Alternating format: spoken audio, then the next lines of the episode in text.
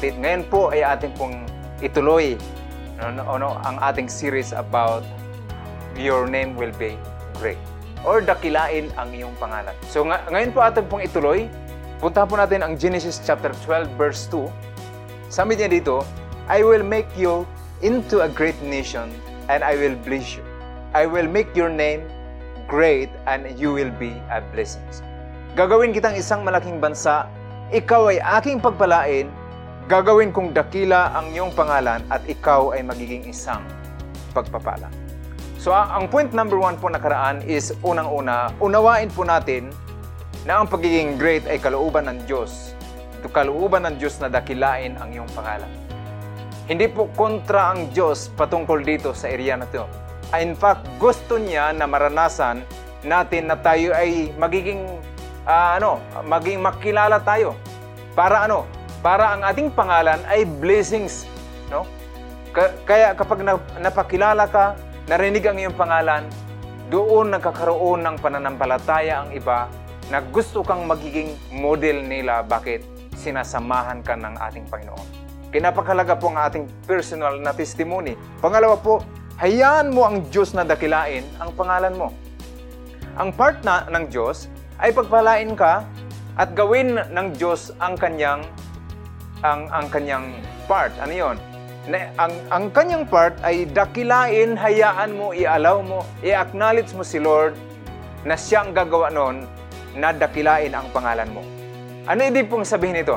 Hindi ikaw ang dadakila o hindi ikaw ang magpakilala sa sarili mo, kundi ang Diyos ang magpakilala, ang magtaas sa sarili mo. Hindi ang ating sarili.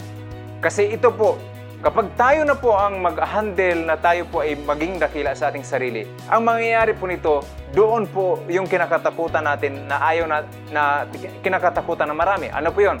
Yung yayabang ang isang tao, nagkakaroon na siya ng maangas na pa- pananalita. Wala wala nang iba hindi niya hindi niya i-value ibang tao kasi akala niya siya ang nagtaas ng kanyang sarili.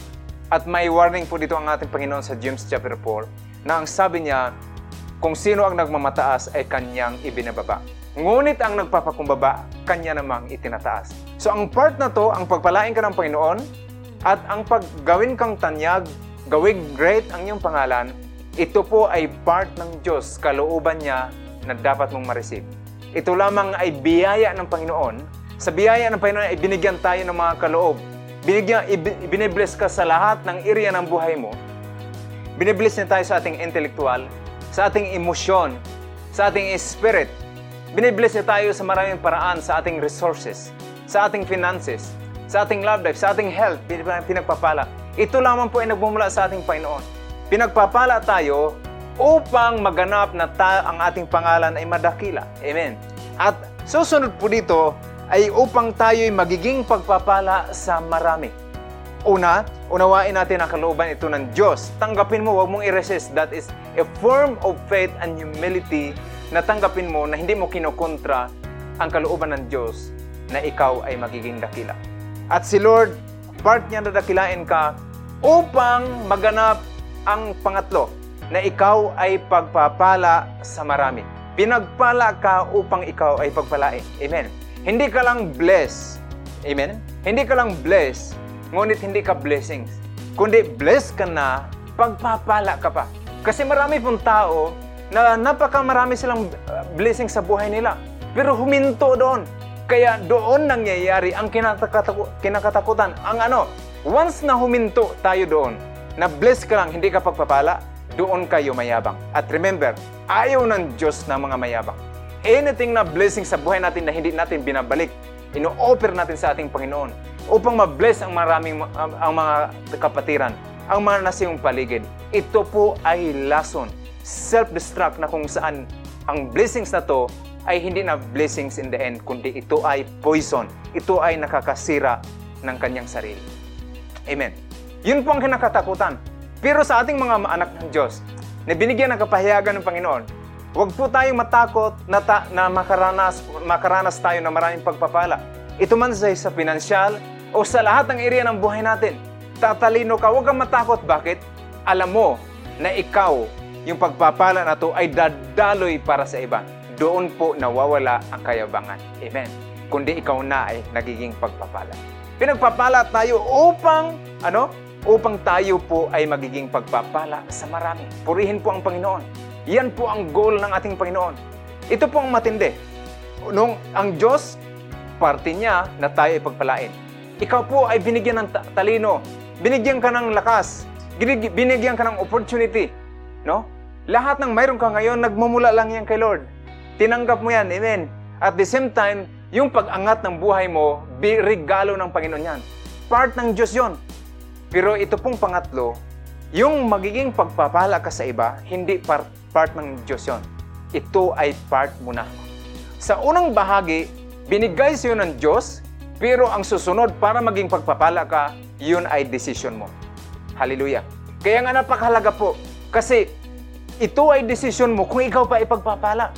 At the end of the day, ang Diyos po, ay sabi niya, nagbigay ako ng mga talento sa inyo. May tatlo, may apat, may lima. And then yung sabi niya iba, ay yung, yung tatlo ay ininvest niya ito, lumaki ito, pinagamit niya sa kaharian ng Diyos, pinagamit niya yung lima, nag, nag-increase pa, yung isa, hindi. Bakit? Kasi natakot po siya. Ano pa ibig sabihin nun? Hin- yung blessings niya, hindi niya na-release, hindi niya na ipagamit para kay Lord. Ano ibig sabihin po nito? Hindi siya, hindi tayo pipilitin ni Lord na maging pagpapala sa iba. Kasi mayroon po tayong free will. Amen. Now, paano to mangyayari na ang ating ang pinagkalob niya sa atin ay magiging pagpapala na sa iba? Now, ang sabi ni, ng Diyos, balikan po natin ang verse. Sabi niya, I will make you into a great nation and I will bless you and I will make your name great and you will become a blessing. You will be a blessing. Ito po ay pangako pa lang ng Diyos. Nung dumating yung pangako, sino ang ultimate na pangako ng Diyos kay Abraham? Ang kanyang anak. Sino po? Si Isaac. Si Isaac po ay katuparan ng pangako upang maganap na siya ay magiging nation. Upang ang Israel ay Israel ngayon dahil po kay Abraham at nagkaanak papunta kay Isaac through Jacob and then Israel today. Now, paano po nagiging blessing si Abraham na, na, na nabuo ang nation? Ito po, makinig ka mabuti para makatch mo paano ka maging pagpapala. Nung binigyan si Abraham ng katuparan ng pangako ng Diyos si Isaac, ang nangyari po nito, sabi ng Diyos, Abraham, yung binigay ko sa iyo na pagpapala, bless ka na. Sabi niya, ialay mo sa akin yung kaisa-isa mong anak doon sa bundok ng Muraya. Ano ibig sabihin po nito? Lahat ng pagpapala na tinanggap natin sa Panginoon, kailangang dumata, dumating ito sa punto na kung saan ibalik natin, i-offer natin pabalik sa Diyos. Yun po ang ating hinihingi. Yun po ang hinihingi ng Diyos. Para maganap na tayo ay maging pagpapala sa iba, kailangan i-offer natin to sa ating Panginoon. Anumang meron ka, ito man ay motor, sasakyan, pagkakataon, finances, resources, galing mo, talento na binigay sa ng Panginoon, dapat maganap ngat ito ay hiningi ng Panginoon na i-offer mo pabalik sa Kanya. The moment na i-offer mo na to sa, sa bundok, kung anong bundok mayroon ka, ito po ang mangyari. You are a blessing to many. Walang pagpapala sa iba the moment hindi ka marunong mag-offer kung anong meron ka. Walang pagpapala. In fact, matindi ang pananagutan. To whom much is given, much is, is required. Amen. Kung malaki ang pinagkatiwala sa iyo, malaking pananagutan yan. Hindi yan basta-basta. Kasi ang pinakaano dito, yung kanyang pangako ay naganap. Ano yon? Na nagiging Isaac. Anak ni Abraham. Hallelujah! At yung dumating na hiningi ng Diyos, ngunit ang Diyos, ngunit ang Diyos na to ay nagiging bilib kay Abraham. Bakit? Inalay niya ang kanyang anak. Bakit po kaya? Dahil po, nag-ooperate si Abraham sa ap, pang-apat, ito po, dahil siya po ay nananampalataya. Ang pananampalataya po, ito po ang nagbigay ng kaluguran sa ating Panginoon. It is faith pleases God. Hebrews chapter 11 verse 6, anong sabi niya? Without faith, it is impossible to please God. So ano pala ang nagpapasaya sa Diyos? Ito po yon, pananampalataya.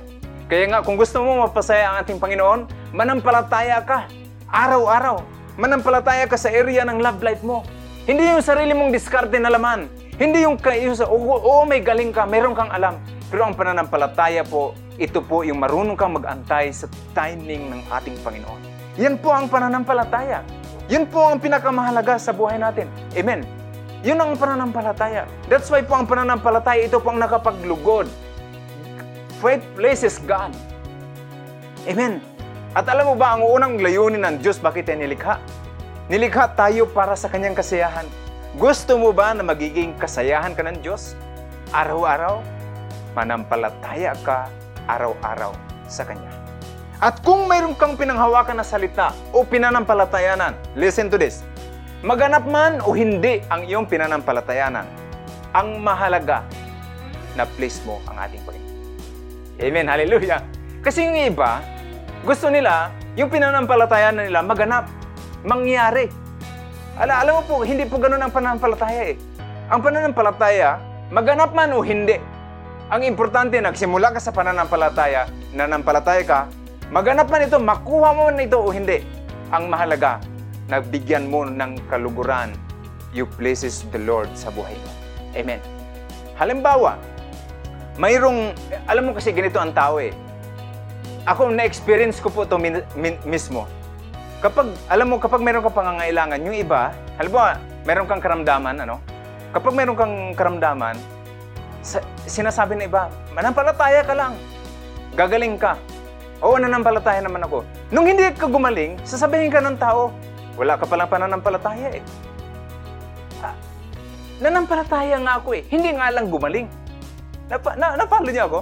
Hindi nga lang uh, gumaling, hindi ko lang natanggap ang kagalingan. Pero nanampalataya ako. Kaya wala kang karapatan na sabihin sa ibang tao na yung tao na yun walang pananampalataya. Bakit iniinsulto mo siya? Hindi nangulhugan ang pananampalataya ay makuha mo. Amen? Ang pananampalataya, as long as nagsimula ka, yung iba nga, gumaling nga. Pero na, sa albularyo naman pupunta, pananampalataya ba yon? Nakapagbigay ba ng kasiyahan sa Diyos? Hindi.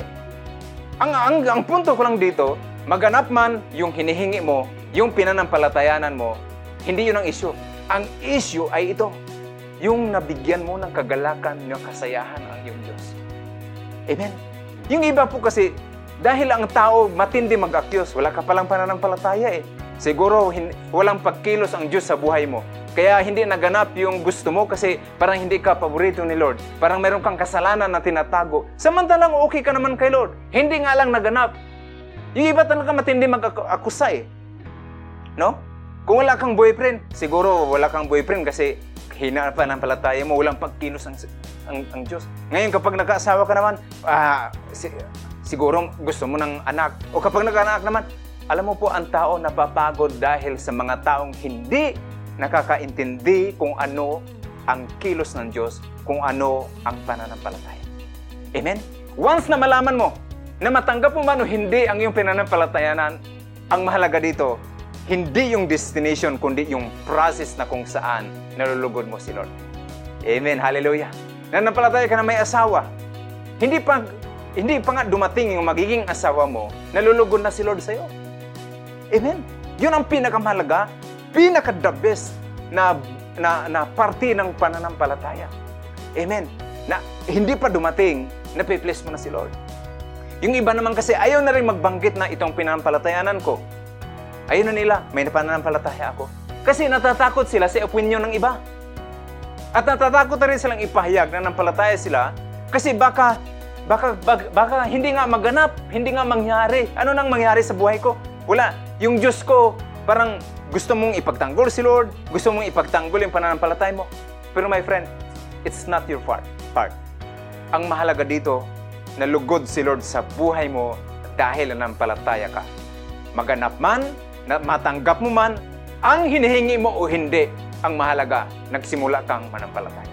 At doon nalulugod ang ating Panginoon. Purihin po ang Panginoon. Hallelujah. Dakilain ng Diyos. Panglima po, ito po. Ang dinadakilang pangalan ay concern sa glory ni Lord. The moment na maranasan mo na ang pagpapala, bless ka na at nagiging blessings ka na sa iba, because na nampalataya ka na may mangyari sa buhay mo, ang, ang mangyari ito, si Lord part niya na ikaw ay magiging great. At alam mo ba, lahat ng mga great na tao, dinadakila ng Diyos. Bakit sila napunta sa ganon? Ito po yon. Dahil concern na sila sa glory or concern na sila sa pangalan ng ating Panginoon. Ano ibig sabihin nito? Iniingatan na nila ang pangalan ng ating Diyos. Amen. Yung testimony nila talagang inaayos ang kanilang buhay kasi meron silang iniingatan. Ano ang iniingatan nila? Hindi yung sarili nila, kundi iniingatan nila ang kanilang testimony, ang pangalan ng ating Panginoon. Kasi once na nakipag-isa ka kay Kristo, identified ka na Kristiyano, ibig sabihin nito, ang galaw mo dapat maka-Diyos. Hindi pwede na sabi mo na nampalataya ako and then ang galawan mo parte pa rin ng sanlibutan, makademonyo, makalaman. No. Identified ka na na ikaw ay nasa kampo ng ating Panginoon. Ang parte mo ay ingatan mo ang pangalan ng ating Panginoon upang ang pangalan mo naman ay iingatan ng Diyos. Gusto mo maging maging dakila, ingatan mo, huwag kang concern kung paano ka umangat, ang concern mo kung paano umangat, malulalhati ang Diyos sa iyong buhay. Kaya, ang pangalan na dinadakila ng Diyos ay concern sa glory ng Panginoon. Ano ibig sabihin nito? Mas mahalaga sa atin, mas mahalaga kay Abraham na ating tatay, mas mahalaga sa mga anak ni Abraham na ang pangalan ng Diyos ay maingatan at malulalhati. Ito yung panahon na kung saan i-restore ni Lord ang ating testimony. Hallelujah, Amen. Ito yung panahon na kung saan ano yung sinira ng kaaway, Ibig sabihin nito, sinira yung ating testimony, yung ating pangalan, sinira ng demonyo dahil nagkasala tayo. Pero ito po ang panahon na kung saan ang restoration ng ating Panginoon. Bibigyan ka ng breakthrough. Bibigyan ka tayo ng kagalingan. Bibigyan tayo ng pabor ng Panginoon upang ma-redeem ang ating pangalan na nasira dahil sa kasalanan. At after nito, magiging concern na tayo doon sa pangalan ng ating Panginoon. Amen. Iniingatan na natin muli. Amen. Napunta po tayo sa pang-anim. Ito po. Kung gusto natin na uh, tayo ay madakila, ang pangalan natin na madakila, ito dapat ang maganap sa buhay natin. Tayo po ay magiging tagapaglingkod. Be a servant. Matthew chapter 20 verse 20 to 21. Then the mother of James and John, so ito pong si James and John ay meron po silang mga nanay ano. The sons of Zebedee came to Jesus with her sons She knelt respectfully to ask favor. What is your request? he asked. She replied, In your kingdom, please let my two sons sit in places of honor next to you, one on your right and the other on your left. Matindi itong magina na to, ano? Yung sabi niya, yung anak ko, ilagay mo doon sa, kapag nandoon ka na sa pag-ahari, ito ba ang pwede ba na si John at saka si James na to ay kung yung isa ilagay mo sa kanan kaagad, yung position niya ilagay mo sa kaliwa. Para yung, kasi alalahanin nyo, sampo sila eh, at 12 disciples. So itong nanay nito, matalino, ano? Talagang pinosisyon niya ang kanyang anak na sabi niya, yung dalawa kong anak, kailangan tong sampo na to, maunahan nila to. So dumiskarte po ang anak, ang, ang nanay na to. Alam mo kasi ang mga magulang, ganyan po ang mga ugali ng mga magulang. Nakakaintindi naman po tayo doon kasi talagang pinoposisyon nila ang kailang mga anak para sa kailang future. So nakita ng, ng nanay na to, narinig niya na darating ang pag, paghahari ng Diyos. Kaya nga itong wise na nanay, talagang dito makita natin, doon makikita na wise. Bakit? Pinipre, piniprepare niya ang kanyang anak kung paano ang buhay sa hinaharap. Kung ikaw ang nanay, naku po, ito yung pinaka-the best. Gayahin mo tong nanay na to. Anak, ling maglingkod ka sa ating Panginoon. Sumunod ka sa Panginoon. Yan po ang tamang pag-prepare ng bata. So ito pong nanay na to, prepare niya. Kasi sabi niya, ang, ang, ang mundong ito lalaho. Hindi ito maglalas tong kingdom na to, yung mundo na to. Mayroong kakaibang kingdom na dala ng ating Panginoon. At ang, ba, bakit ito, bakit ganun po ang request ng nanay na to? Kasi mayroon po siyang narinig. Ito po ang kanyang narinig. Bago po tayo sa pandinig na to, sabi ni Jesus Christ pala, dito sa verse 28, sumagot si Jesus doon sa request ng nanay. Jesus replied, I assure you that when the world is made new, and the Son of Man sits upon his glorious throne, you who have been my followers will also sit on 12 thrones judging the 12 tribes of Israel. Kaya nga itong magulang na to ay pinili niya kaagad, no? Na Jesus, no? Alam mo, nanay talaga, no? Sabi niya, Jesus, yung anak ko si James, lagay mo sa kanan, yung isa naman sa kaliwa. Kahit saan doon, basta importante mauna sila. Kaya naman, natapos humingi ang mag ay sumagot si Jesus sa verse 22. Ito po ang sabi ni Jesus. But Jesus answered them by saying, You don't know what you are asking. Hindi mo alam kung ano ang hinihingi mo. Are you able to drink from the bitter cup of suffering I am about to drink? Tindi ng sagot ng nanay. Sabi niya, Oh yes! They replied, We are able. Aba, willing. Ah, kung ano ang kailangan na gagawin, mauna lang ang kanyang anak. Kahit inumin niya daw ang, ang bitter cup of sufferings, sabi niya sa palagay niya, kaya niya yon. O no? Ito ang sabi niya.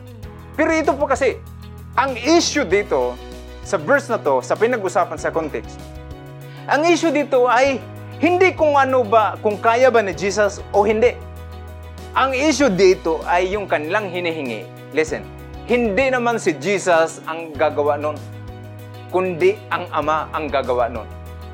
Tingnan natin sa verse 23. Jesus told them, You will indeed drink from my bitter cup, but I have no right to say who will sit on my right hand or left. Sabi ni Jesus, hindi ko saklaw yan. Grabe. Yung nirequestan nila, wala pala yung say doon sa kung sino yung sa kanan o sa kaliwa. Anong sabi niya? My Father has prepared those places for the ones He has chosen. So dito po natin makita sa verse na to na, na mayroon po talagang seats of honor. Lalo na doon sa mga sumusunod, sa mga followers na ating Panginoon. Mayroon talaga. Kaya nga, hindi to kinontra ni Jesus ang ganitong idea sa mga followers niya. Pero sabi niya, hindi ako ang gagawa noon. Ang gagawa noon, yung aking ama. Pero hindi po nagtapos doon ang dalawa. Kasi po, sinabi ko kanina na sila po ay 12 disciples. Yung dalawa na to, sekreto. Ano ang nangyari po sa verse 24? When the ten other disciples heard what James and John had asked, They were indignant. Nagalit po ang sampu na to. Bakit po sila nagalit? Kasi hindi nila alam na dumiskarte na yung dalawa. Oh, ano naman ang masama doon? No? Kasi humingi pa sila ng saklulo sa kanilang nanay. Alam mo naman yung nanay, paludluhod para mag-grant yung request. No? Paiyak-iyak. No? Naalala ko tuloy noon, nung may elementary kami, nabalitaan ko siyempre uh, mayroong mga magagaling sa klase, at naglalabanan po yung mga estudyante, ano? And then, ito pong nangyari, palakasan sa principal, palakasan sa, sa guro nila, nagdadala ng saging, itlog, manok, kung ano-ano mga pagkain. No, talagang ganun po para maka yung na, yung anak nila talagang doon lagi sa top 1, top 2. O yung top 1 up top 2, top 2 na yun, naglalabanan pa yon. Kaya nga patindihan ng ano, regalo noon, mga itlog, matindi ano. Kaya masaya pa maging guro noon until ngayon. Joke lang. So, no, noon ganun po ang labanan. No, talagang may mga saging. Ngayon po wala na po yon. Okay, hindi po ganun ang mga guro ngayon. Matindi, mataas na po ang respeto ng mga guro ngayon. Amen? Hindi na sila tumatanggap.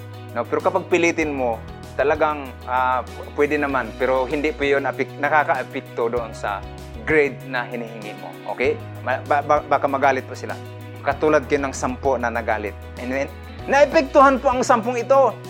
Kasi yung hinihingi nila na pwesto ng dalawa ay talagang doon sa kanan malapit sa trono ng Diyos. Muntik sa sulutin na. Muntik. Naggalit sila kasi what if nag-grant yung request na yon? Saan sila pupulutin? Doon na lang sila sa dulo-dulo. Sabi niya, itong dalawa na to, no? Talagang galit-galit sila doon kasi biri mo malapit sila sa trono ng Diyos. At kung nagkataon yon, yung mga ano doon, sabi niya, akala mo tong dalawa na to, akala mo kung more valuable, more more ano sila, more uh, deserving sa sa kingdom ng Panginoon. Kami ba ay parehas lang naman tayong pinili dito? Parehas lang naman tayong disipulo? Parehas lang naman tayong naglilingkod? Parehas lang Akala mo naman, kasi may yun nga noon pa mga kapatid, nag-aagawa na mga disciples mismo. At ang nangyayari din yan ngayon, no? Nagmamanifest din yan. Pero hindi po ganun po ang gusto ni Lord sa buhay natin. Amen? Galit ang sampo sa dalawa. Yung issue, dahil hindi nangyari. No? Yung, yung, yung, yung gusto nila, nalalaman na gusto, malapit na silang masulot. At nagkaroon po ng conflict, yung 12. Sampo between two. Kasama yung nanay. No? Kasi 30 na sila. Kaya dito po nagkaroon ng conflict. At nakita po ito, napansin ito ng ating Panginoon. Kaya naman po, ginawa itong magandang opportunity ni Jesus Christ para mayroon siya, siyang ituro na life lesson sa kanila at lesson din po para sa atin. Ito po yung lesson na to. Ito po yung tandaan natin na request. Verse 21, ano yung request niya? What is your request? He asked. She replied, In your kingdom, please let my two sons sit in the in places of honor next to you, one on your right and the other on your left. Ang hiningi ng mag is something to do with God's kingdom. At tingnan po natin ang sagot ni Jesus Christ patungkol dito. Matthew chapter 20 verse 25. But Jesus called them together and said, ito na, pinagano na sila, no? Talagang, halina kayo dito, nagkakagulo na sila, eh, conflict na. Punta nga kayo dito, kayong dalawa, ikaw nanay, dito ka. Kayong sampu naman ang nagagalit at kayo na merong, merong palihim, mga pailalim. Parehas lang kayo eh. Ito, ito yung sabi niya. Jesus called them together and said, You know that the rulers in this world lord it over the people, and the officials flaunt their authority over those under them. Alam niyo ba na ang mundong ito ay may sistema? At kung sino yung namumuno, ay nilord over niya ang kanyang pinanamunuan. At dito po makita po natin sa verse na to, na si Jesus ay binigyan niya ng pagkakaiba ang kingdom ng Diyos at ang kingdom ng mundo. Sinabi niya kagad, ang mundong ito, gustong gusto nilang magiging authority kasama sa authority. Bakit? Kasi sila ang naglo-lord over doon sa kanilang pinamunuan. Sabi niya, bakit gusto niyong ma-promote? Ka- bakit gusto niyo no? Hindi niya kinontra, pero sabi niya, bakit mo gusto ang authority? Bakit mo gustong maging boss? Bakit gusto mong mag-lead? Dahil ba dahil nakikita niyo na ang mga ang, ang mga officials dito, ang mga authority dito sa mundong ito ay din-display nila ang kanilang kapangyarihan, pinapakita kung ano ang kailang magagawa at kapag kumbaga kinaingitan sila, no? Pinagsisilbihan sila, tinitimplahan sila ng masarap na kape. Kapag kung saan sila po umuupo, binibigyan ng maayos na upuan. Dahil, da, gusto nyo ba ito dahil nakikita nyo sa kanila? Ganito ang trato ng tao sa kanila. Sa, mayroon kagad sinabi si Jesus. At ito ang sabi ni Jesus na hindi dapat po natin mamiss. Kasi ang tinira po dito ni Jesus Christ, hindi kung ano yung posisyon, yung title nila, kundi tinira niya, kinausap niya ang kanyang mga disipulo target ni Jesus ang kailang puso. That's why, ito po ang sabi ni Jesus that we should never miss. Verse 26. But, among you, it will be different. Whoever wants to be great among you must be. Ano sabi ni Jesus? Sabi niya, kung sa inyo, para sa inyo, mayroon kayong ibang lakad paano kayo magiging great. Whoever wants to be great among you must be your servant. Ngunit para sa inyo, ikaw ay masusunod Jesus. Hindi yung kalooban namin. Whoever wants to be great among you must be your servant. Baliktad po ano? Inuulit pa dito sa verse 27. And whoever wants to be first among you must become your slave. Grabe! Kung sino yung gustong mauna, sabi ni Jesus, hayaan mo silang mahuli. Nirecognize si Jesus ang kailang sinabi na maging dakila okay lang yun kay Jesus. Pero make sure lang na sa iyong pagiging ganon ang gusto mo, sabi niya, iba ang iyong, iba ang paraan sa kaharian ng Diyos. Kung ang mundo ay magiging boss sila para sila ay paglilingkuran, sa kaharian ng Diyos, gusto mong mauna, willing kang magpakumbaba, willing kang magiging servant. You serve. Baliktad po sa kaharian ng Diyos. Pansinin niyo ito mabuti. Sabi ni Jesus, kung gusto mo maging leader, magiging servant ka. Mag-serve ka. Paano po yon? The moment itrato ka na servant. Talagang ititrate ka. Pang at ito pa, napansin nyo sa ating Panginoon, kung gusto mong magkaroon, magbigay ka. Ito pa, kung gusto mong maitaas, magpakumbaba, baliktad po. Madali lang malaman ko ito ay paghahari ng Diyos. Kasi kabaliktaran ito ng dinidesire ng mundo. Ang dinidesire ng mundo, ang sarili ang mauna. Pero sa kahirian ng Diyos, mahuli ang sarili at paglilingkod para sa iba. Kaya nga yung may mga ministries dito sa church, sa music ministry, sa children's ministry, ito po yung pagkakataon na unang lakad ng isang tao, journey niya sa Diyos, na siya po ay naglilingkod, nagsisilbi. Bakit? Doon po ang simula ng pagiging dakila. The moment na marunong ka nang mag-bless sa iba, ikaw na ay magiging blessing sa iba. That way, ikaw na ay pagpapala sa iba. Iyan po ang susi ng kadakilaan. Kaya nga sabi po ni Jesus, Whoever wants to be first among you must be slaves sa, sa, sa atin. Kaya nga po, ma- mahalaga po ano, na ang ibig sabihin po ng dak- dak- dakila sa kahirapan ng Diyos ay hindi po yung pasarap ng buhay. Kundi ito po yung nakikita ng mga tao na sila po, hindi dahil sila ay, tayo ay pinaglilingkuran, kundi tayo po ay naglilingkod. Hindi po tayo yung bida. Si Lord lang po ang gumagawa na tayo ay magiging bida later on. Pero hindi po natin part yun. Ang atin ay doon tayo sa mababang lugar. Amen. Kasi sabi ni Lord, kapag nagsimula ka sa mababang lugar, itataas ka ng ating Panginoon. Kaya nga, kung ikaw ay mayroong pinagawa sa iyo ni Lord, may pinapagawa man siya sa iyo, maliit man ito sa iyong paningin. Yet pinagsikapan mo ito ng may katapatan at may kahusayan. Naglilingkod ka para sa Diyos. Naglilingkod ka para mapalakas ang ibang tao. Ito po ang balik, ikaw rin ay lumalakas.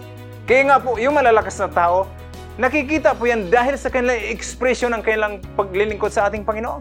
At habang lumalakas ka, ginagamit ka ng Diyos. At habang ginagamit ka ng Diyos, nagpapagamit ka sa ating Panginoon, mas lalo kang lumalakas. Amen. Mas lalo kang magpahinga, mas lalo kang manghina. Tingnan niyo yung mga taong nanghihina sa Panginoon. Walang ginagawa yan. Kaya kapag ikaw wala kang ginagawa, mag-volunteer ka, maghanap ka ng paraan kung paano ka makapaglingkod sa ating Panginoon. Bakit doon po ang susi ng kapayapaan, doon po ang susi ng pag-angat ng ating kadakilaan ng ating Panginoon. Hindi po kontra ni Lord. In fact, sabi niya, but among you, ano ibig sabihin nun? Para sa inyo, pwede yon, pero ibang ating dinadaanan. Amen? Hindi pang mundo. Na ang mundo, gusto nila ng palakpak ng tao. Yung recognition ng tao. Yung applause ng tao. Makita sila. But for us, we are the audience of one. Ang mahalaga sa atin, kumikilos tayo ng ating, ang ating audience ay isa lang, ang ating Panginoong Isus. Amen. At sabi niya, the moment makikita mo yan, the moment na sundan mo yan, katulad ko, bumaba si Jesus dito, sabi niya, ako ay bumaba, hindi upang pag, mag, paglingkuran, kundi ako ay bumaba upang maglingkod. Minudel mismo ito ni Jesus Christ. Kaya nga po mga kapatid, kayang-kaya natin itong gawin. Praise God! Ang pagiging servant ay kaya po ito sa, sa tulong ng ating Panginoong Hesus. Kung wala, kung hindi ito sinabi ni Jesus at hindi niya ito ipinakita, hindi natin ito magagawa. At pag-isipan mo ito mabuti. Bakit niya sinabi at bakit niya pa ito minodel kung hindi rin natin magaya?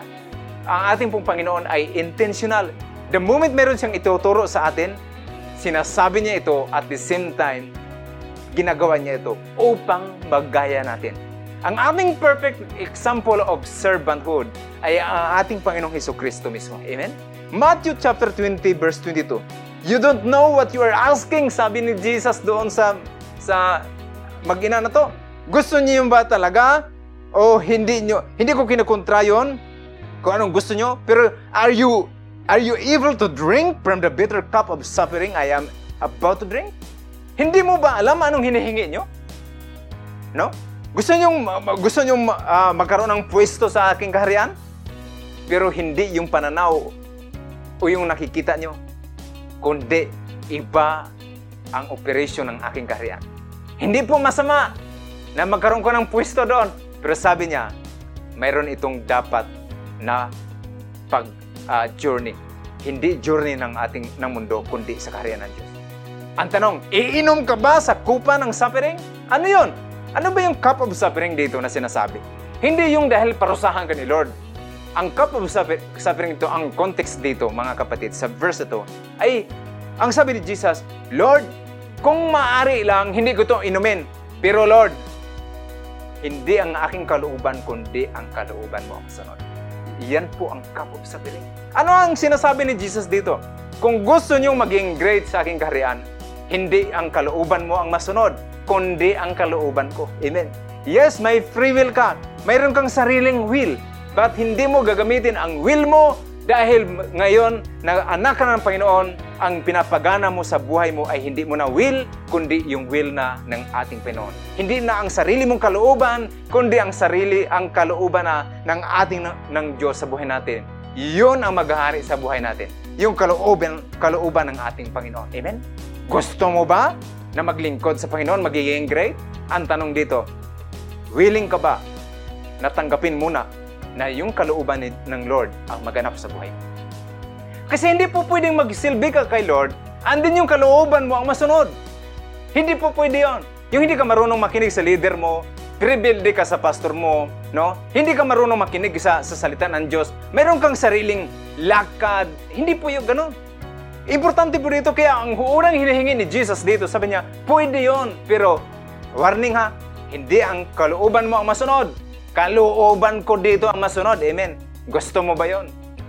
Amen. Kasi sa mundo, kalooban ng tao ang masunod. Pero sa akin, sabi niya, ang kalooban ko ang maghari dito. Sige, go, sige, sige. Pwede yan na uma, uma, umangat kayo. Pwede yan na magiging dakila ka, maging tanyag ka sa kariyan ko. Pero siguraduhin mo lang na iba ang mauna, hindi ikaw. Amen? Siguraduhin mo lang kung gusto mo ba talaga. Kasi hindi ang kalooban mo ang maganap, kundi ang kalooban ko. That's the cup of bitter cup of suffering. Amen. Hallelujah. Amen. The will of the Lord ang mag-prevail sa buhay natin.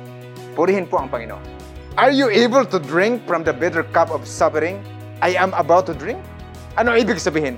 Lord, may will ako, pero hindi ko gamitin ang will ko, kundi ang will mo po ang masunod. That's the cup of suffering. Akala natin madali lang sumunod sa Panginoon. Madali lang sundin ang will ng Panginoon. Hindi po, kontra po ito sa will natin. Kasi may freedom tayo, may free will tayo. Pero sa kaharian ng Diyos, kung gusto nating maging mauna, maging tanyag, madakila tayo ng Panginoon, alam nyo, simple lang. Ang will ni Lord ang maganap sa buhay natin. At alam ko bang mahirap yon kaya naman nangangailangan to ng biyaya ng ating Panginoon upang makita natin, maranasan natin na ang Lord talaga ang maguna, ang manguna na maghari sa ating buhay. Amen. Maging sa area ng love life natin. Kaya nga ikaw kapag may nanligaw sa iyo, tanungin mo muna yung lalaki. Gusto mo ba talaga ako? Kasi kung gusto mo, hindi yung will natin ang masunod, kundi yung will na ng ating Diyos ang masunod. Ano ibig sabihin dito? Bago tayo magsama, ligawan mo muna ako una yon, siyempre. Pangalawa, pakasal bago magsama. Amen? Yun po ang kalooban ng Diyos. Hindi yung ah, basta na in love lang kayo bigla, and then wala na si Lord. And then sabi nyo, ay alam mo, kami ay mga servant, kami ay pinagpala ng Pinoon. Yes, meron na kaming ganito. No? Ang kalooban ng Diyos ay maganap sa buhay natin.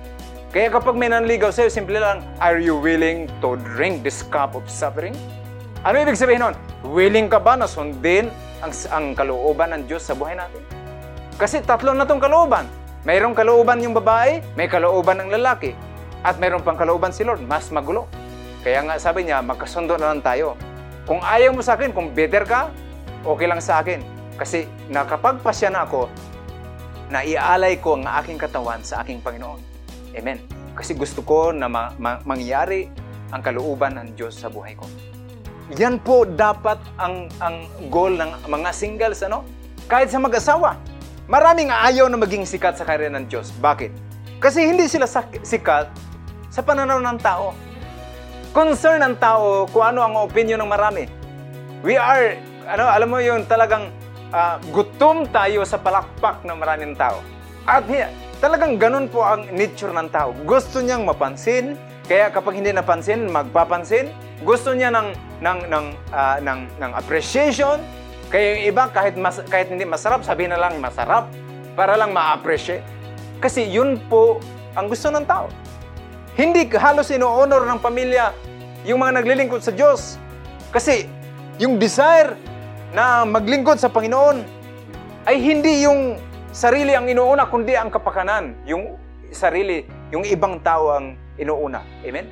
Pero makinig ka. Sa kaharian ng Diyos, Kung sino ang naglilingkod, siya ang mas dakila. Sino dito ang gusto maging dakila sa harapan ng Diyos? Amen? May susi. Amen? May paraan kung paano. Kung gusto mo maging servant, madakila, ay dapat may mabago sa ating kaloob-looban. Amen? Ito po. Philippians chapter 2 verse 3. Do nothing out of selfish ambition or vain conceit. Rather, in humility, value others above yourself. Verse 3, ito po sa Tagalog. Huwag kayong gumawa ng anuman dahil sa pansariling layunin o pagyayabang sa halip bilang tanda ng pagpakumbaba. Ituring ninyong higit ang iba kaysa inyong sarili. Ito po ang susi. Mapaglilingkuran mo lang ang sinuman kung sila na ay pinapahalagan mo. It does, it does not matter kung sila ay mahalaga o hindi sa, sa katayuan, sa sukatan ng mundo. Ang kailangan ay magpasya ka na pahalagahan mo ang ibang tao. Amen? Let the people you meet, the, from waiter to owner, from the rider to the manager, from the janitor to CEO, let them feel that they are valued. Amen. Kailangang maramdaman nila ang mga tao na to na sila po ay pinapahalaga. Ito man ay mababa sa iyong paningin. Ito man ay mataas sa iyong paningin pantay-pantay na sila po ay binibigyan mo ng halaga. Hallelujah. Amen. Hindi po pataasan, hindi mo pinagpataasan uh, ng boses. Kasi kapag pinapahalagan mo ang isang tao, malamang po hindi mo yan pinagtataasan ng boses. At kapag hindi mo naman yan pinapahalagan, don't expect, listen, na ang tao na yan ay kaya mong paglingkuran. Remember, The way to, for greatness sa kingdom ng Diyos ay magiging servant tayo. At para magiging servant tayo, kailangan i-value natin ang tao.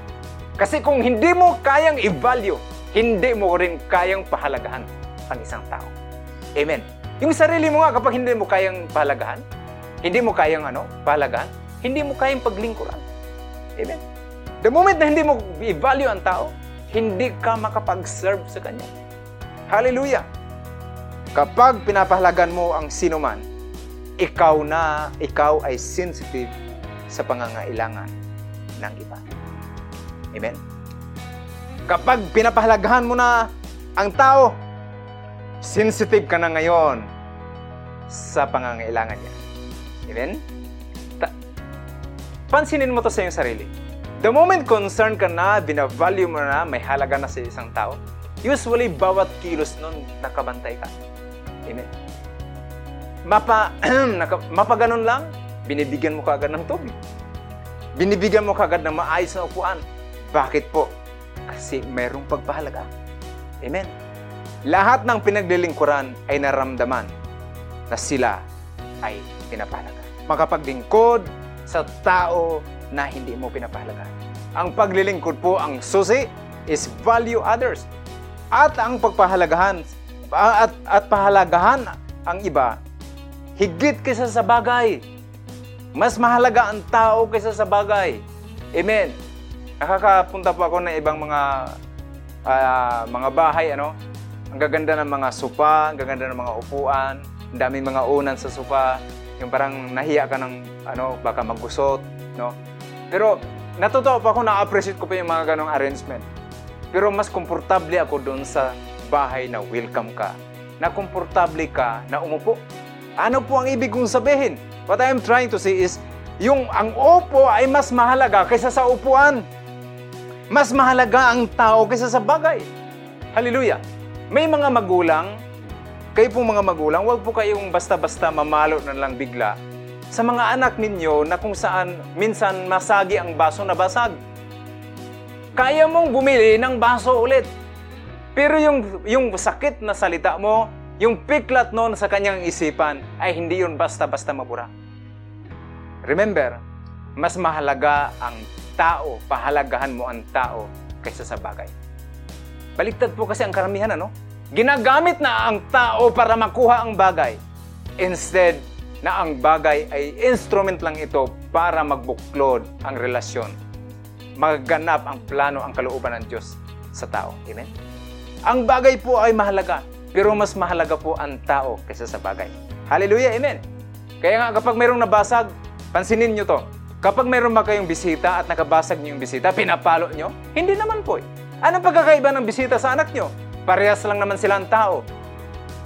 Makinig. Pwede silang pagsabihan. Pero wag naman po to the point na kung saan kulang na lang murahin mo yung na anak mo na yung yung yung feelings nila hindi mo na hindi mo hindi yung basta-basta mawala. Yung baso marami po diyan sa unit up. Marami po diyan sa palengke. Kung wala kang baso, humingi ka kay Bisma, maraming baso si Bisma. No? Kaya nga po, importante, na ikaw na bata naman, wag mo naman sabihin, ay narinig ko kay pastor, mahalaga daw ako sa, ba, sa kaysa sa baso. Pumunta ka sa bahay niyo ngayon, magbasa ka, pak! Anong ginagawa mo? Sabi ng nanay, mas mahalaga ako kaysa sa bagay. Na wag po, kung ikaw ay bata, parental guidance, ano, hindi po ma- kailangan magbasag ng baso para lang masabi na ikaw ay mahalaga. Yung pagsunod mo sa magulang, yan po ay pagpahalaga rin sa sarili mo at pagpahalaga doon sa iyong pinanggalingan. Amen? Ang susi para maging servant ay may mabago sa ating loob. Ito ang susi. Kaya balikan po natin ang verse. Philippians chapter 2 verse 3. Do nothing out of selfish ambition or vain conceit. Rather in humility, ano daw? Value others above yourself. Hindi lang pahalagahan ang tao, kundi pahalagahan mo sila ng mas mahalaga kaysa sa sarili mo. Hirap naman po. Di ba sabi mo kalooban ng Diyos ang sunod? Ay, Pastor, baka mahi. Kaya nga po ito ang susi. Kung gusto mo talaga na maging dakila sa kaharian ng Diyos, ito po yon. Pahalagahan sila ng mas mahalaga kaysa sa sarili mo. Ay, pastor, ang hirap naman po. Yung tao na to, mahirap pahalagahan. Bakit? Kung alam, pastor, grabe po, magaspang ang ugali niyan. Yung isa naman po, pabida. Yung isa naman po, mahangin. Laging siyang, laging tama. Kapag nag-uusap kami, ang dulo, away. Kasi siya po ang lagi nasusunod. Amen. Mag-usap lang ng simpleng topic kung ano-ano na, nag-aaway na kami. Itong isa naman po, pastor, napaka-selfish. Gusto niya siya lagi ang lamang. Ah, niyaya niya akong mang, kumain sa restaurant. And then pag nung nag-oo ako, akala ko siya magbayad, yun pala after nun ako ang pinabayad. Mapanglamang pastor. Hoy, ikaw na mapanglamang, magsisi ka. Amen? Iiwan mo sa taong ito 2021. Dapat sa 2022, kapag naglibre ka, nagyaya ka, ikaw magbayad. May na-experience na ba yon? Ako na-experience ko na yun eh. Tara, kain tayo. Yung pala, ikaw ang pabayarin. Parang na-hold up ka. Hoy, hold upper, magsisi. Amen? Wala yun dito sa church. Amen? Kaya nga po, napakahalaga po. No, isa naman po, ah, kapag kinausap mo, mahangin. No? Lagi, lagi na lang siyang bida. Yung isa naman, mainggitin. No? Wala ka namang ginagawa, pero nainggit sa'yo. Galit. Yung isa naman, ma, grabe ka bully. Yung laging minamaliit, alam mo yung mga bully? Kaya yan tumatawa sa isang tao kasi minamaliit niya yung tao na yun. Walang pagpahalaga. Mga bully, no? yung nakikitawa ka din, isa ka pa. Kaya nga, yung iba tuloy, alam mo, sabi nila, Pastor, alam mo po, I think, I think, it, para sa aking peace at saka sa aking mental health, may mga ganun pa eh. I think, I, I think, Pastor, it is for my peace and for my mental health hindi ko na lang po kakausapin ang ganitong klaseng mga tao. Next naman, no? Sarap pakinggan. Yung parang, wow, peace for mental health. Na talaga naman parang, ayoko sa mga ganitong toxic ng mga tao. Pero, again, ano ang susi? Balikan natin. Philippians chapter 2, verse 3. Do nothing out of selfish ambition or vain conceit. Rather, ano daw? In humility, value others above yourself. Sa verse na to, sabi niya, i-value mo o pahalagahan ang mabuting tao? Hindi. Kung ano nga sabi niya dito? Papahalagahan ba ang iba kahit ang ugali na nabanggit ay nakakainis?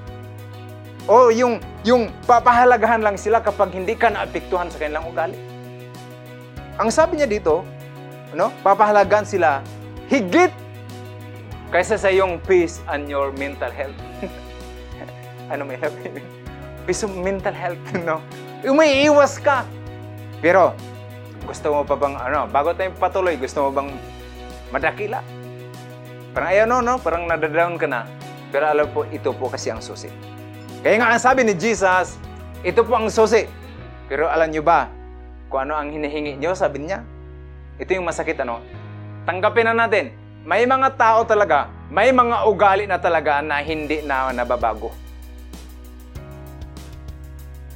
Tama po ang iyong narinig. may mga tao talaga, may mga ugali na, na kung magbago man, konti na lang, halos hindi mo mapansin. Magaspang talaga. Pero, hindi po ang issue na sila ang mabago, kundi tayo mismo ay mabago. Philippians chapter 2 verse 3, Do nothing out of selfish ambition or vain conceit. Rather, in humility, value others above yourselves. Ano pang susi? Tayo po ay mag-adjust sa kanila. If you want to change how you perceive or treat a person, Anong, ano? The change must start from within. Ang pagbabago ay hindi nagsisimula para sa ibang tao papunta sa atin. Kung hindi nila kayang magbago, tayo na po ang magbago para sa kanila. Amen. Pa Pastor, paano po yon? Ito yung mga tanong kanina.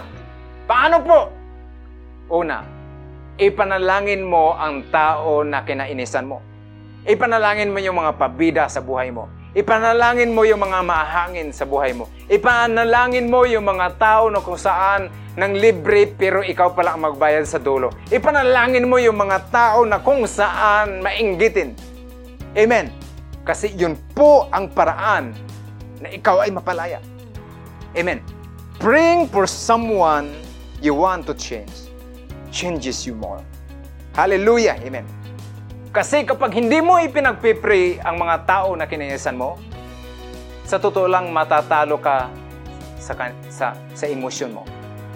Maiinis ka lang sa mga yan. Iinisin ka ng kanilang mga ngiti, ng kanilang simangot, ng kanilang pagiging saltikin. Maiinis ka lang. Pero, the moment may pag-pray mo siya, hindi man siya mababago, ikaw yung unang nabago para sa kanya. Hallelujah, amen. Pag pinag-pray mo yung tao na gusto mong mabago, babaguhin ka ng mga yan. Bakit? Na-experience ko kasi. Lahat ng kinainasan ko, ibig sabihin, lahat, pinagpipray ko sila. All of the sudden, yung rason na kung saan hinahanap ko sa kanila ay nawala, kundi ang, ang nakita ko sa kanila, yung mga bagay na ginawa ng Diyos sa buhay nila. Usually kapag hindi mo pinagpipray, ang makita mo yung pangit sa buhay nila. Pero the moment may panalangin mo na isang tao, nakikita mo kung ano ang maganda na progress sa kanilang mga buhay. Hallelujah! Bakit mo to ginagawa? Hindi lang to para sa kanila, kundi pinapanalangin mo sila kasi para din to sa iyo. Ito ang paraan para ikaw ay mapalaya sa mga tao na kung saan hindi ka na nabibless. Anong ginagawa mo? Ikaw ngayon ay iniikot mo ang situation na ikaw ay nagiging blessing sa kanila. Hallelujah, amen. Kapag, kaya ang ang sag, ang ang tanong ay bakit nakakayanan mo ang ganitong mga ugali? Bakit kaya mo silang pakisamahan? Hipokrito ka naman, bakit ka nakisama? No, hindi ako hipokrito. Dahil tinuruan ako ng Diyos na mahalin ang mga tao na kinapos ayon sa standard ko. Ano ang susi? Pinapanalangin. Niluluhod ang mga tao na to. Hallelujah! Amen! Kasi ang tao na yung sinasaktan, malamang hindi mo yan pinagpipray. Ang tao na yung pinapanalangin, hindi mo kayang saktan. Hallelujah! Kundi nilalaban mo ito. Kaya nga kapag na-offend ka sa isang tao, alam mo itong radikal, taniman mo. Alam ba, eh, bakit, mako, bakit ko naman tataniman? Doon na lang ako magbigay sa gusto ko, siyempre. Tataniman ko yung tao na ayaw ko. Nainis nga ako sa kanya. Bakit mo tataniman? Bakit? Kasi ito po ang paraan para mapala, mabilis na paglaya. Amen. Ibibless mo yung tao na yon. That way, makalaya ka sa bitterness na pwedeng umuwi sa inggit. Kaya kapag nag, may nagtanim sa'yo, tanungin mo kaagad, Galit ka ba? no? May galit ka yata eh. At kung dinagdagan yung tanim, ibig sabihin, mas malaki ang galit. Pastor, baka naman po umabuso. Baka naman po aabuso yan. Maybe. No? Hindi ko alam. Hindi ko masabi. Pwedeng hindi. Pero maybe. We don't know. Amen? Baka po, baka nga umaabuso yon. But don't worry. Why? Because it is still the way to greatness. Yun pa rin kasi ang paraan para malakaran ng kalooban ng Diyos. Hallelujah, Amen. At a person who receives love tend to give it back. If not to you, to others. Ulitin po natin. A person who receives love tend to give it back. If not to you, then to others. Ano po ibig sabihin? Most likely, ibabalik niya ang pag-ibig na ibinibigay mo. Kung hindi man ito ibinalik sa iyo pabalik, maaring sa iba niya ibinalik. Ang tindi naman nun. Ako ang bumalik din sa iba umibig.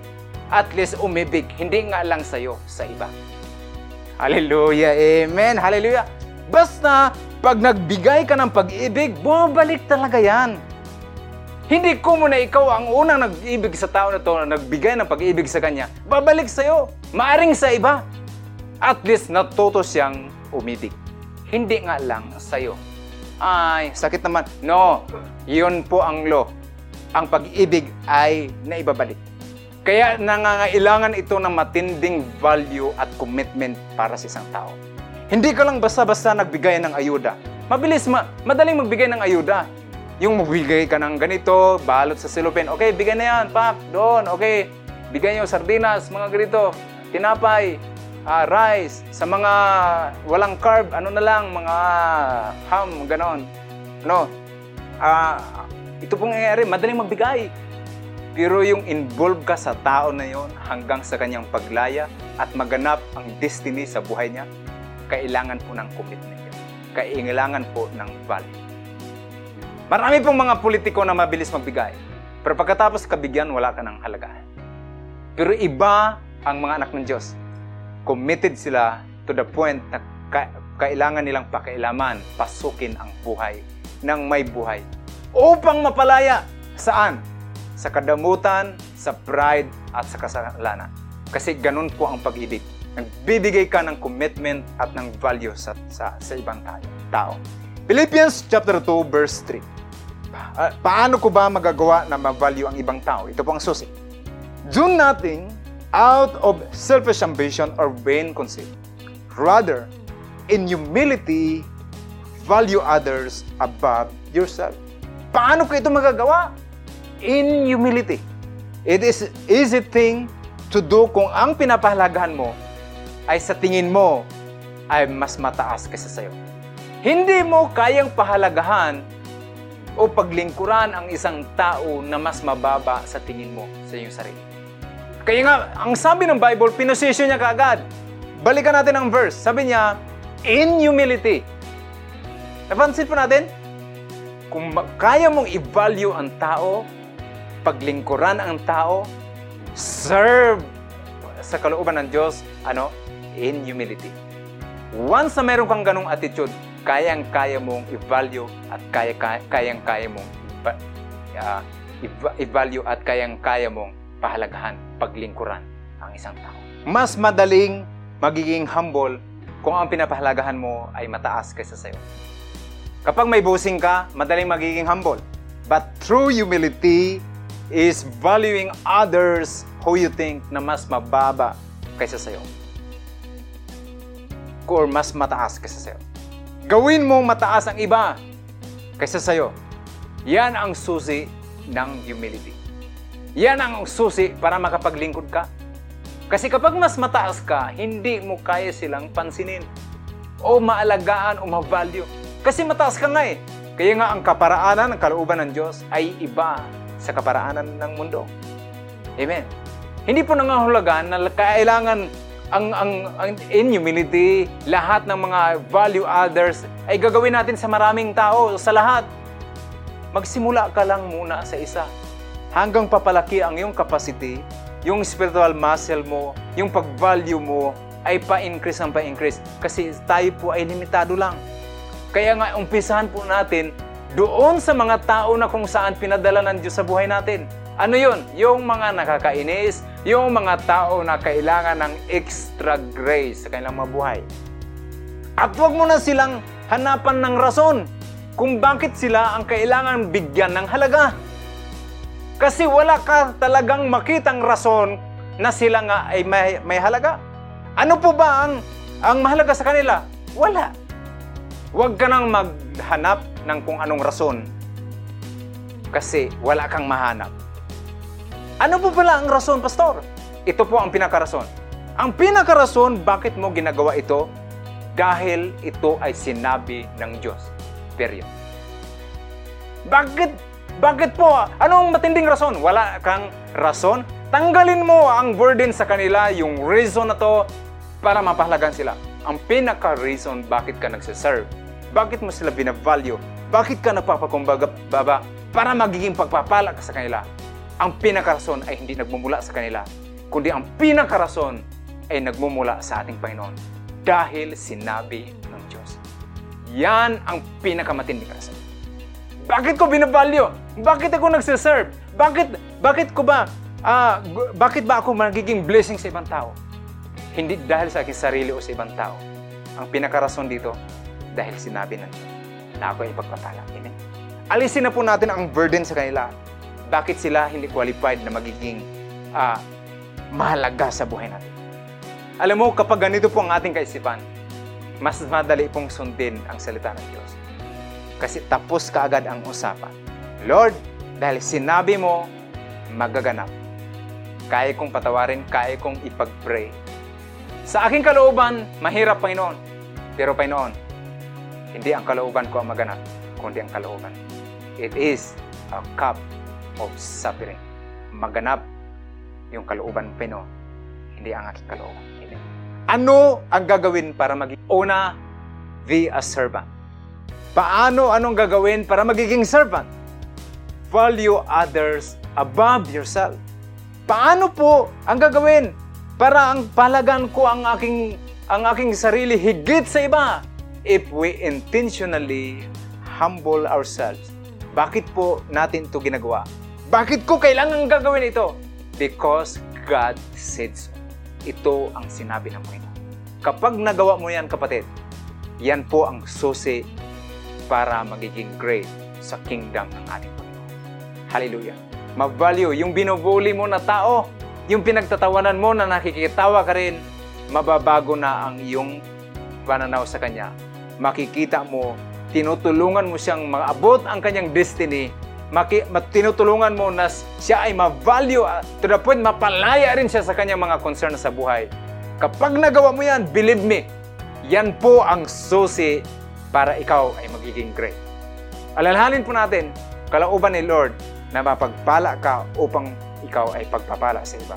At unawain mo kalooban ng Diyos na ikaw ay maging dakila. Ang susi lang nito ay magiging servant ka sa ibang tao. Amen? Mapagpala ka sa marami. I declare and I believe and I pray sa ang mensaheng ito ay wag mo lang ito basta marinig lang ngayon. Pwede mo itong ulit-ulitin sa pamagitan ng ating podcast upang mas lalo mong maintindihan at marami ka pang maunawaan patungkol sa greatness. Kapatid, inaanyahan kita na makinig ulit upang sa ganon magkaroon ka ng tamang pananaw, maposisyon mo ang iyong pananaw, ang iyong puso ayon sa kalooban ng ating Panginoon. Pagpalain ka at ang iyong pamilya, i-bless ang buhay mo. Hallelujah! At ang, naway ang banal na Espiritu ngayon ay kumikilos sa buhay mo. Hallelujah! Na ikaw ay kikilos ayon sa salita ng Panginoon. Ginagawa mo na ikaw ay magiging servant, true humility above yourself, no? Talagang talagang hinahumble mo ang sarili mo para sa iba at hayaan mo ang Diyos naman ang magdakila sa iyo. Marami pong salamat sa inyong pakikinig. See you po next time.